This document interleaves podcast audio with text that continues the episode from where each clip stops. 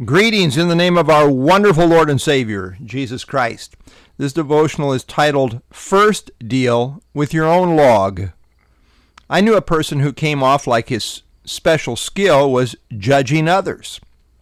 Seriously, this person thought he had a special knack, ironically, almost like a spiritual gift, for figuring out people and what made them tick. Just one problem this person was often wrong. And sadly, this person had huge character flaws in his own life that he conveniently overlooked. In reality, this is a self portrait for most of us at one point or another, to one degree or another.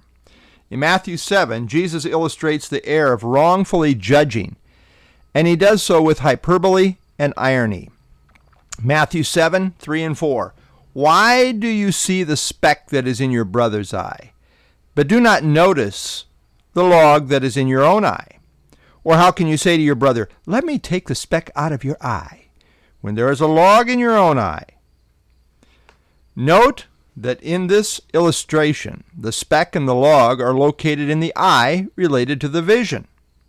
The speck is a small splinter. The log is a large beam of wood. If you have a mere speck in the eye, you still have some vision. It hurts your vision, but you are not completely blinded. You have a problem, but you are not completely disabled in that eye. In contrast, if you have a log in your eye, that eye is completely done. You can't use it at all. The vision is completely gone. How ironic that one with a log in the eye, metaphorically speaking, should try to deal with the speck in his brother's eye. In other words, the person with the log has a much larger problem than the person with the speck, and yet the person with the log is hypocritically critical of the person with a much smaller problem. It's so human to overlook your own shortcomings and to exaggerate the faults of others. This is sinful judging.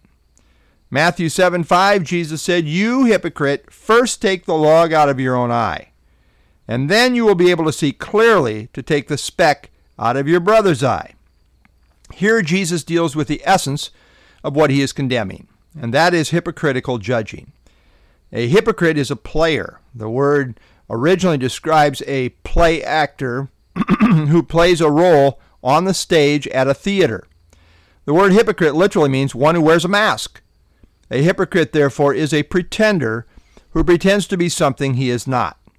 He acts like he is more spiritual than he really is. Hypocrisy is something that God hates, and consistently it is denounced in the Scriptures.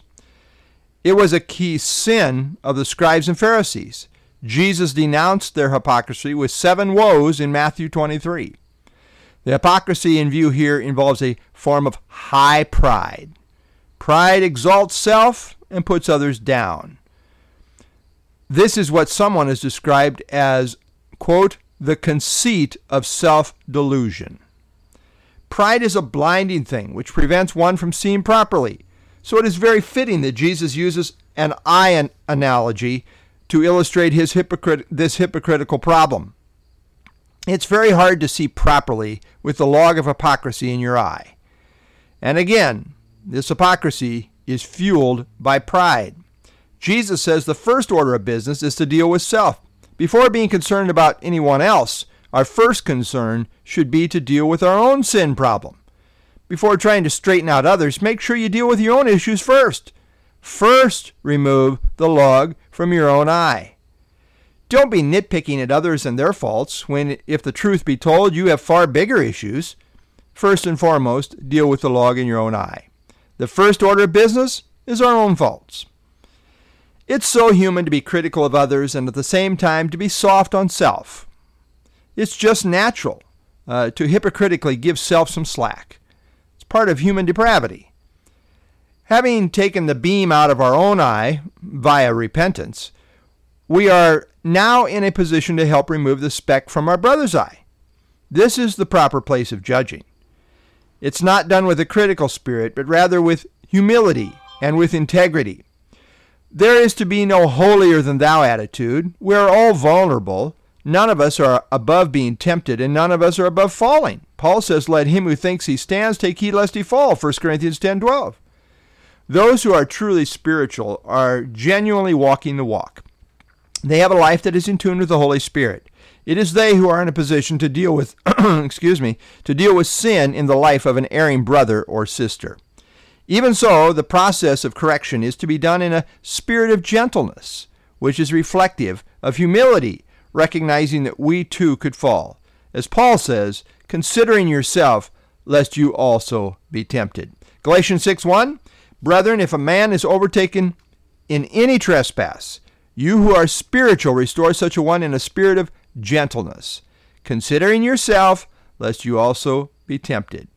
Anytime we put ourselves above others, we have a problem, especially when glaring egotistical hypocrisy is involved. This is the kind of judging that Christ condemns. There is a place for correcting. There is a place for holding others accountable. But it should not be done hypocritically. It should be done in humility and with integrity. C.S. Lewis rightfully said, A proud man is always looking down on things and people. And of course, as long as you are looking down, you cannot see something that is above you. Indeed. Lord, we thank you for your word. It uh, certainly uh, cuts us and uh, convicts us at lots of different places. And, and Lord, it is uh, so easy to get into this uh, where we're judging others wrongfully uh, yeah, we can kind of see what their problem is and nitpick and, and yet have glaring issues in our own life. Lord, help us indeed to uh, take the log out of our own eye first so we might be able to help our brother with the, the little thing, the speck that he's dealing with. So, Lord, help us to keep proper perspective. Help us to not be looking down on others, but to keep uh, our focus on you, uh, the one who is above all.